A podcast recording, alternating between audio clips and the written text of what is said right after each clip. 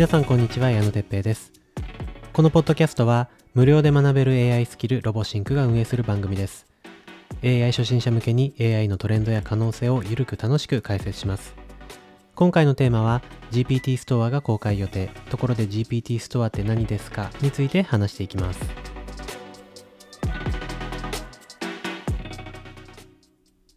はい。ということで今日は GPT ストアについて取り扱っていきたいと思います。今、ポッドキャストを収録しているのが1月5日のお昼なんですけど、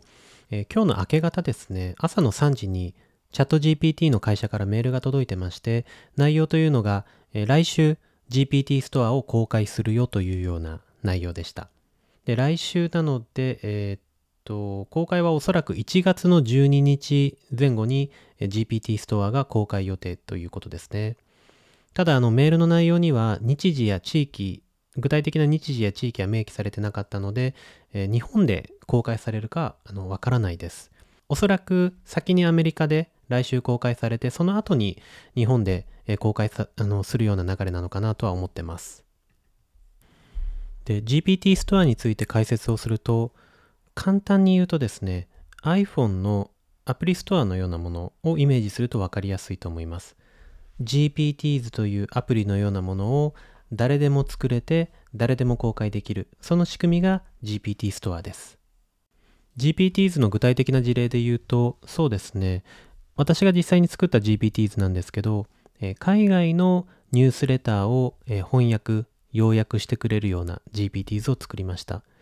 あのやってることはすごく簡単でプロンプトに英語のテキストをあの、まあ、翻訳をして要約をしてくださいというような簡単な内容になります。でそういったものをパッケージしたものが GPTs になりまして、それを公開できる仕組みが GPT ストアですね。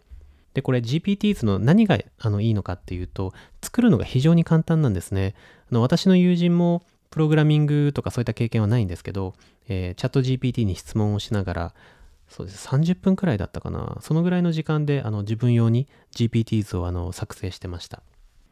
GPT ストアがあの注目されている理由としてもう一つありまして、それがあの GPTs の使用量に応じて、えー、作成者に対して報酬、フィーが支払われる仕組みというのが導入される予定なんですね。例えば、まあ、私が、えー、作った、まあ、ニュースレターの翻訳の GPTs ですね。あれを公開して、まあ、誰かが使えば使うほど私に報酬が入ってくるというような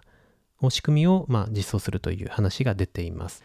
で、これがですね、ちょっとあんまり報酬プログラムに関してはあまり情報が出てないので、ちょっとあれなんですけど、おそらくま2024年中には実装されるのではないのかなと、あの、個人的には見てます。で、これがやっぱり実装されると、その個人とか法人とかで GPTs を作っている人がもっと増えますよね。で、便利な GPTs が増えれば増えるほど、まあ、チャット GPT の仕様があっても良くなってユーザーも増えるというなんかこう一つのエコシステムみたいなのがいい循環がこうできそうな、えー、予感がします。チャット GPT のユーザー数が、えー、2023年11月の発表によると1週間あたり、えー、1億人のユーザーが利用しているそうなんですね。つまり1ヶ月あたり4億人、約4億人のユーザーですね。で、自分が作った GPTs がその4億人の月4億人の人たちにリーチするというふうに考えると、まあ、かなり GPTs の開発には夢があるのかなとは思ったりしてます。まあ、ただですね、ちょっとあの、一点補足すると、えー、この GPT ストアや GPTs、この機能はチャット GPT プラスという有料会員向けの、えー、機能になってきます。えっ、ー、と、月額20ドルですかね。月額20ドルの有料会員向けの、えー、サービスになってくるので、まあその月間4億人のユーザー全部にリーチするわけではないんですけど、まあ、それで差し引いても、えチャット GPT を利用しているユーザーの数は多いので、まあ、かなりの人たちが利用すればですね、その報酬に応じた、その利用に応じた報酬が入ってくるという話なので、まあ、個人的には GPTs の開発はなんか面白いのかなとは思ったりしています。チャット GPT プラスの有料会員の人はすでに GPTs を作れる環境にあるので、実際に自分で GPTs を作ってもあの面白いと思います。例えば、そうですね、レシピを教えてくれる GPTs を作ったり、マーケティングの何かこう情報をあの教えてくれるような GPTs を作ったりですね、自分専用の GPTs を作っても面白いのかなと思います。で、あの、この GPTs っていうのが必ずしも公開する必要はなくて、公開の設定もできるんですね。なので、こう自分専用に作った GPTs を非公開で設定しておいて、こう自分が普段使うときにこう GPTs を呼び出すような、そういった使い方もできます。あと1週間で GPT ストアが公開される予定なので、またあの公開されてから情報がいろいろ入ってき次第、このポッドキャストでも、えー、また情報をですね、えー、共有したいと思います。